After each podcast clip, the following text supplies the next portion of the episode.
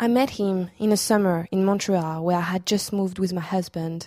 I had gotten married a couple of years earlier at the age of 22. The night I met him, he was chain smoking clove cigarettes and telling salacious stories about women. Some people said he was a poet. I thought he was raw and crude and kind, and before I knew it, we were in love. And because I was married, all we did, all we could do really, was to meet and eat.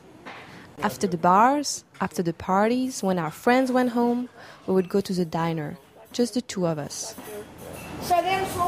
Every time we'd order smoked meat poutine, a dirty Quebecois junk food dish made with fries, cheese curds smothered in gravy, layered with slabs of smoked meat. We would meet in diners because it was the only place open all night where loners and lovers like us go to indulge. What is ironic is that I also broke up with my husband, sometimes in the spring of that year, at a famous smoked meat diner on Saint Laurent Boulevard.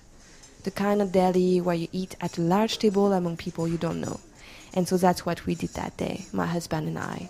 We sat down right next to this couple of big construction workers, and very civilly, we decided to end our marriage. The same night, I walked up to the poet's house. We smoked on his balcony above his neighbor's inflatable swimming pool full of Pepsi bottles, and, and he kissed me for the first time. The thing was, by the time we got together, he was already at the crossroads of his life.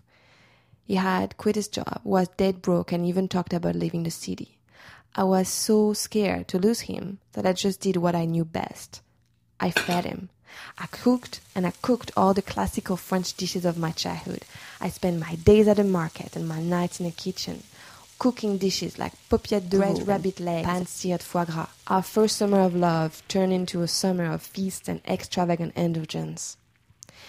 And then, then something unexpected happened. It was late fall, day of his 27th birthday. We decided to go to an amazing restaurant and order the most expensive dish on the menu braised beef chin with bone marrow.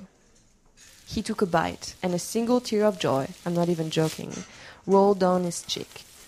After that bite, everything changed. Next day, he talked to the chef and said he wanted to work there.